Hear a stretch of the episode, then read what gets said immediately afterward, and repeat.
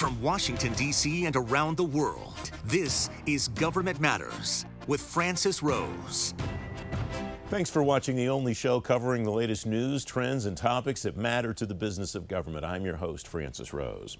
The American Federation of Government Employees says it will continue to fight the Department of Veterans Affairs in court after a federal service impasses panel decision went against the union. The panel's decision mostly confirmed President Trump's 2018 executive orders on the workforce and use of official time. Federal News Network reports the decision will cut official time at VA by more than 80% to about 176,000 hours a year. The vice chairman of the Joint Chiefs of Staff will serve the shortest term in that job in 13 years when he leaves in 2021. General John Hyten won't seek renomination to his job for a second two year term when the first term ends next November. USNI News reports the current commander of U.S. Fleet Forces Command, Admiral Chris Grady, is one candidate to replace Hyten. The Office of the Director of National Intelligence has a new Chief Information Officer. Matthew Kozma will join ODNI from the Defense Department. FedScoop reports Kozma served there as executive agent for the Pentagon's Unified Platform and Joint Cyber Command and Control.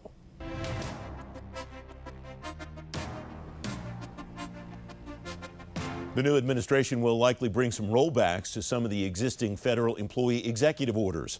The National Academy of Public Administrations drafted its own executive order to modernize and reinvigorate the public service. Jeff Neal is former Chief Human Capital Officer at the Department of Homeland Security. He's chairman at the National Academy of Public Administration and writes the chiefhro.com blog. Jeff, welcome. It is great to see you. I read through this executive order there is nuance to it, of course, because of the team involved in putting it together. But is it was the starting point at least as simple as first repeal and then list all of the executive orders about the workforce that President Trump signed? Uh, it was in in a lot of respects. You know, this started with uh, a paper that NAPA put together as part of its elections project, and one of our team members, uh, Alan Balutis, insisted if we were going to to recommend an executive order that then we should go ahead and draft one. And so we spent several months drafting this this proposed executive order. And it does start with a couple of things. One is elevating the director of OPM to cabinet status, which there is some precedent for doing. And then the second step is eliminating five specific executive orders.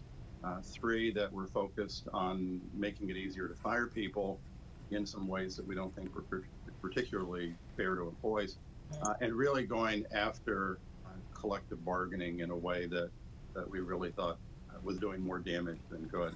And then also getting rid of the Schedule F executive order that we've talked about before, and getting rid of the executive order that really prohibited diversity and inclusion training in federal agencies and by federal contractors. I understand when answering this question, you're speaking for yourself and not the group that authored this executive order uh, draft. And I want to come back to that in a moment. I mentioned in the headlines a moment ago the uh, decision about the Department of Veterans Affairs. AFGE says they're going to continue to fight that in court. What's the right role, though, for what collective bargaining and for what unions um, uh, uh should occupy in the federal government since they can't negotiate pay and benefits? Well, there are a lot of things that they can do. I'll give you a great example. When I was at the Defense Logistics Agency as the, the head of HR there, we were going through a billion dollar modernization program where we had to retrain more than 4,000 employees of, of, out of an agency of 25,000. The union was actually very helpful to us in identifying problems that were coming up as that training was being done in uh, negotiating in good faith on how to do the training, how to roll it out, what kinds of things we ought to do to accommodate employees who were having trouble adapting to the new technology that we were using. And, and the union, in, in that case, it was AFGE Council 169, was incredibly helpful. And it was because we had built a good, strong partnership with them. And, and I think if agencies generally when an agency has a really toxic union relationship, the agency has contributed to it. You know, it's not all the union, it's not all management. It's generally you get some people and put them in a room and they all start fighting. And if they really try to build a productive relationship, they can. And, that's what we did at DLA. So you don't have to negotiate pay and benefits. You can negotiate a great many other things that can make things better for employees. And you know, if you look at the, the Federal Employee Viewpoint Survey and the, what employees tell you about how much they trust or don't trust management, having a third party there, the, the union that represents the employees and that can actually speak for them in an effective way, can go a long way toward making those Federal Employee Viewpoint Survey results better. But what they have to do is they have to work on building a partnership so they work together and they talk with one another and share information and don't just get in rooms and fight. I want to go back to the executive order, and it does not surprise me one bit that Alan Balutis said we can't provide a problem without providing a solution. That sounds just like him. And so, what is here that is new that proposes to build something the Biden administration could build for betterment of the human resources issues that you and I have talked about, Jeff, now going on 10 years? Um, that the federal government's dealt with? So there are a few things. First is is elevating the status of OPM. Second is getting OPM focused more on policy and less on selling services. Uh, OPM has uh, a very small percentage of its workforce dedicated to the policy and oversight mission that we really think is key to their to their success and to the federal government success.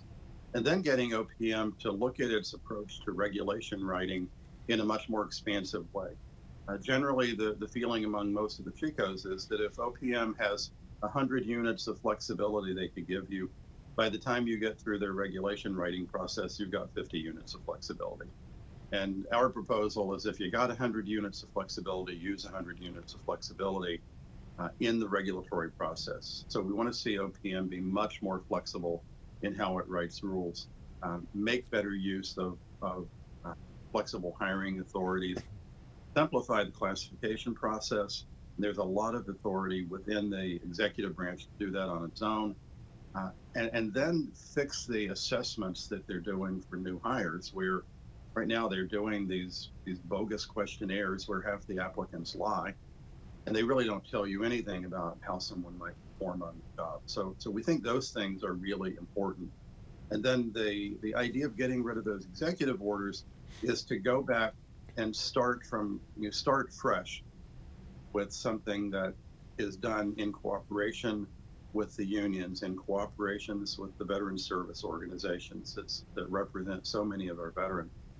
And, and we think if you do those things, that we can start building on something that's done in a collaborative way that isn't just crammed down people's throats and that could really be the basis for the beginning, at least, of really significant civil service reform. And no administration is going to succeed without those 2 million federal employees. Uh, they're, they're absolutely essential to anything that President elect Biden or any other president would ever do. Jeff Neal, great insight as always. Thanks for coming on. Thanks for having me. Up next, whatever happened to shared services? Straight ahead on Government Matters, the business case for shared services now and in the future. You're watching WJLA 24 7 News.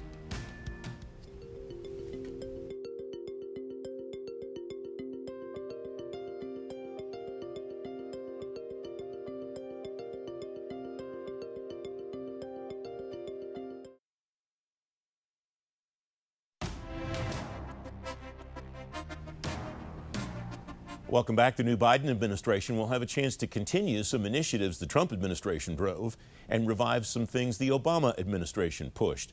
But there are a few examples of concepts both administrations advocated. Simon Szykman's chief technology officer at Attain, former chief information officer at the Commerce Department. Simone, welcome back. It's great to see you. You were a huge advocate for shared services when you were the CIO at Commerce. What is the business case for continuing the concept of shared services into the Biden administration? Well, I think the business case remains the same as it always had been. There's uh, a lot of repetitive and redundant and overlapping investment in providing the same or equivalent types of services across multiple organizations that could, in principle, be consolidated to provide cost savings that either could be reinvested in other areas or to increase the critical mass of services to provide higher quality services, better customer experience, and so on. So I think the business case is largely the same as it always had been. I wonder if I'm hearing the dialogue then differently than I've heard it before. the term shared services is not used as much. Are we seeing it maybe that concept become overcome by events like the Centers of Excellence uh, at the General Services Administration, working with a number of agencies, and then the Quality Service Management Organizations, the QSMOs, that a number of agencies are undertaking? I think both of those points are, are quite valid. I think the conversation has changed in part because of the current administration's priorities and what they have elevated to the forefront of what they wanted agencies to be focusing on. At the same time, if you if you look at the QSMOs and the centers of excellence, they they are pockets of excellence rather than something that is necessarily going on at every single agency. Whereas services and therefore the need for shared services is, is more widespread, particularly given that many of the agencies are large federated agencies with multiple IT organizations. Uh, so I, I, would agree that the, the conversation has changed. That's not to say that the, the needs has, have necessarily changed from what they were before. So let's scale that then based on your experience at Commerce. You had, I believe, 12 bureaus inside the Commerce Department, and you had, I imagine, pockets of excellence in some of those departments. How'd you propagate that throughout the entire agencies to the bureaus that didn't have the same levels of excellence in one uh, facet or another? Well, you know, it's interesting you ask because that I think is is part of the challenge and might link back to your previous question of, of why the dialogue has uh, shifted a little bit. Implementing shared services effectively is is very hard, particularly when you do have multiple IT organizations, multiple CIOs, different budgets, different lines of authority. Um, I, I believe that FITARA was intended to help address some of those issues by consolidating power at the, the highest level CIOs. Um, but if you look at what they're measuring today on FITARA scorecards, they're not they're not measuring success with shared services. They're rather measuring, for example, whether the CIO is reporting to the agency head or deputy head, which certainly is important, but that alone doesn't necessarily empower the CIO to make changes. And in some cases, the CIOs might have power to make changes, but aren't flexing that power to do it as strongly as they might. There's an ongoing conversation about what should be on the FITARA scorecard and, and adding to it, and versus the idea of leaving it static so that CIOs know for a more extended period of time what they're going to be graded on. What would that, how would one grade the use of shared services on the FITARA scorecard? Is there nuance there, or is it a black and white issue that's as simple as you're using shared services for this many things? Well, as a, as a former CIO who was in that chair and, and somebody who's continued to speak with, with peers and colleagues in the CIO community, I can absolutely appreciate the frustration with what, what has appeared to be a moving target. Every time grades start to settle a little bit with our scorecard, the scorecard changes, they're assessing new things, and people's grades drop. So um, so I think the issue perhaps is not as much one of what's on the scorecard, but but maybe setting the agenda to drive these kinds of improvements. If you look, for example, at USDA, they really have made some wholesale changes in how they were organized to support IT. They changed titles, they changed roles, they consolidated organizations, and there's been a lot of change at USDA as a result of those things while they may have contributed to the FITARA scorecard scores for USDA, they weren't driven by the scorecard. They were driven by leadership, both at the IT level and at the department level. So I think perhaps part of what we need for, for the future to drive these types of agendas are people at the, the secretary, deputy secretary level, or the agency head level and the CIO level who are really willing to grab the reins and, and make some perhaps difficult but important decisions around how IT is managed within the agencies. About 30 seconds left, Simon. It comes down to what it always comes down to, doesn't it? It's leadership and culture. Absolutely. It's, it's never technology. Usually that's the, the more easy of the triad. Simon Szykman, great to have you back on the program. Thanks for coming Thank you, on. Francis. Good seeing you. Thanks. Up next, turbulence in the intelligence community. Straight ahead on Government Matters, what's next for the budget and structure of the IC. Don't forget, if you miss an episode of Government Matters, you can find it on our website, govmatters.tv. We'll be right back.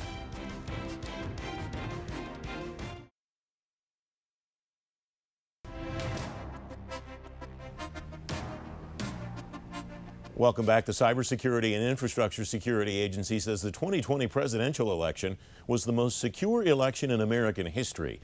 That statement came just a couple of days before leadership shakeups at CISA. Ron Marks is president of ZPN National Security and Cyber Strategies, former CIA official and former intelligence advisor to two Senate majority leaders.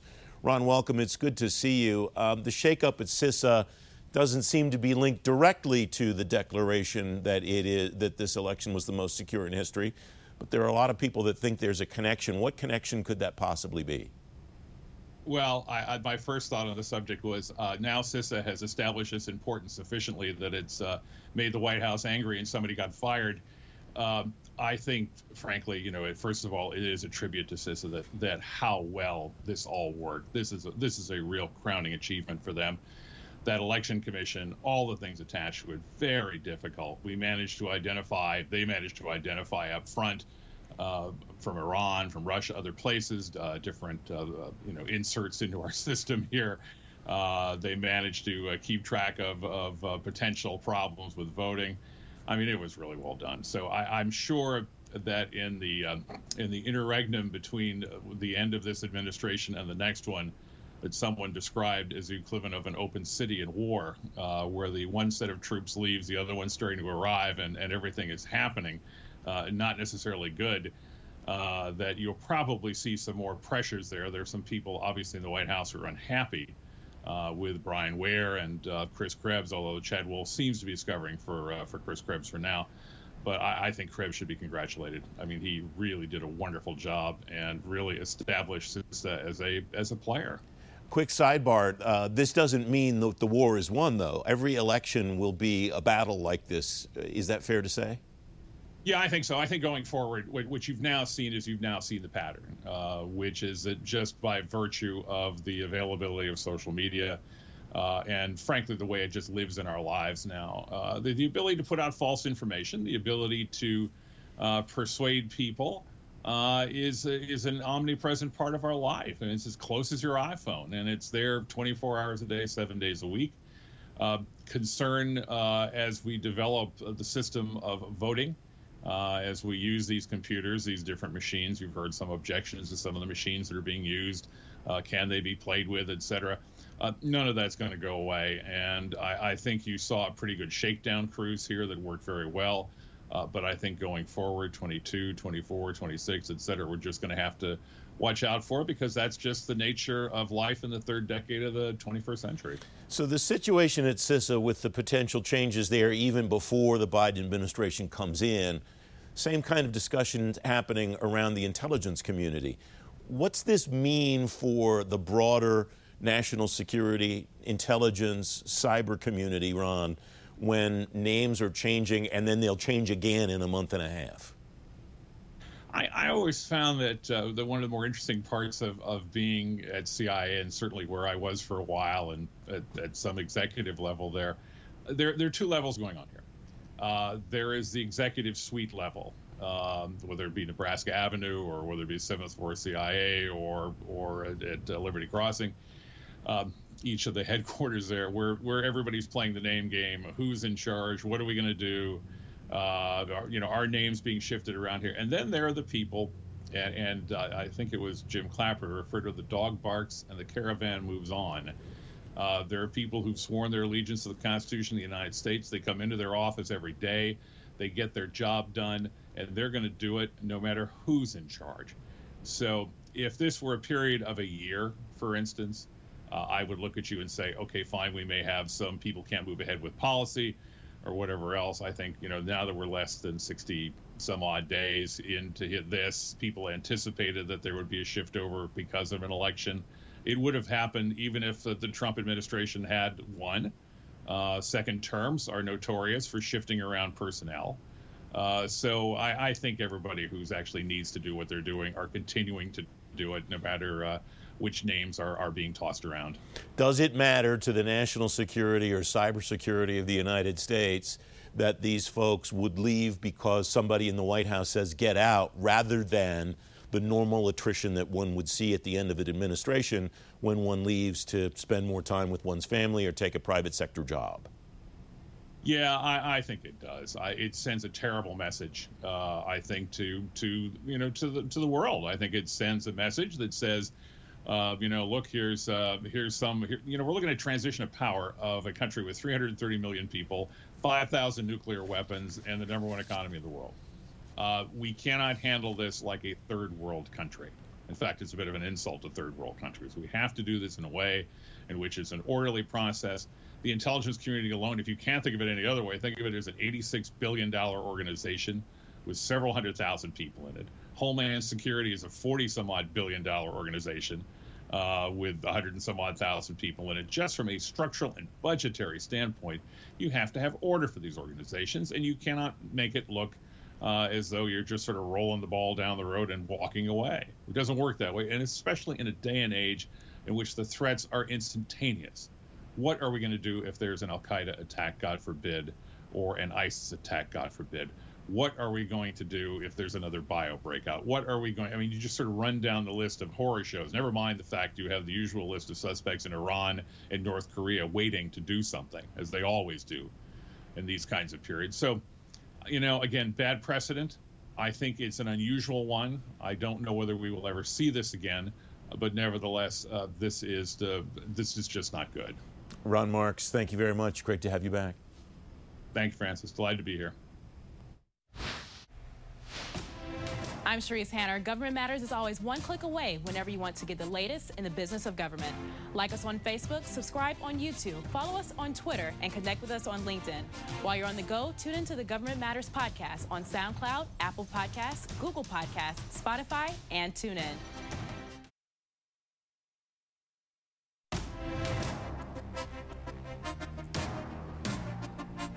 In tonight's event spotlight, GAIN 2020, the government marketing conference, is going virtual this year. You'll learn how to reach your remote government prospects from the industry's brightest minds. GAIN will also host training workshops and a lot more. You can learn more and sign up govmatters.tv slash events. The conference has started already. You can watch content online through Thursday. That's the latest from Washington. Join me weeknights at 8 and 11 on WJLA 24-7 News and Sunday mornings at 10:30 on ABC7 to stay plugged in on issues that matter to the business of government. Thanks for watching. I'm Francis Rose. Thanks for listening. Our daily program is produced by Cherise Hanner and Ashley Gallagher. Christy Marriott leads our technical crew. Our web editor is Beatrix Haddon. Government Matters was created by George Jackson. Visit govmatters.tv for articles, videos, and more, including our first feature length documentary, The Dawn of Generation AI. Government Matters is recorded at WJLA TV in Washington, D.C. Copyright Sinclair Broadcast Group.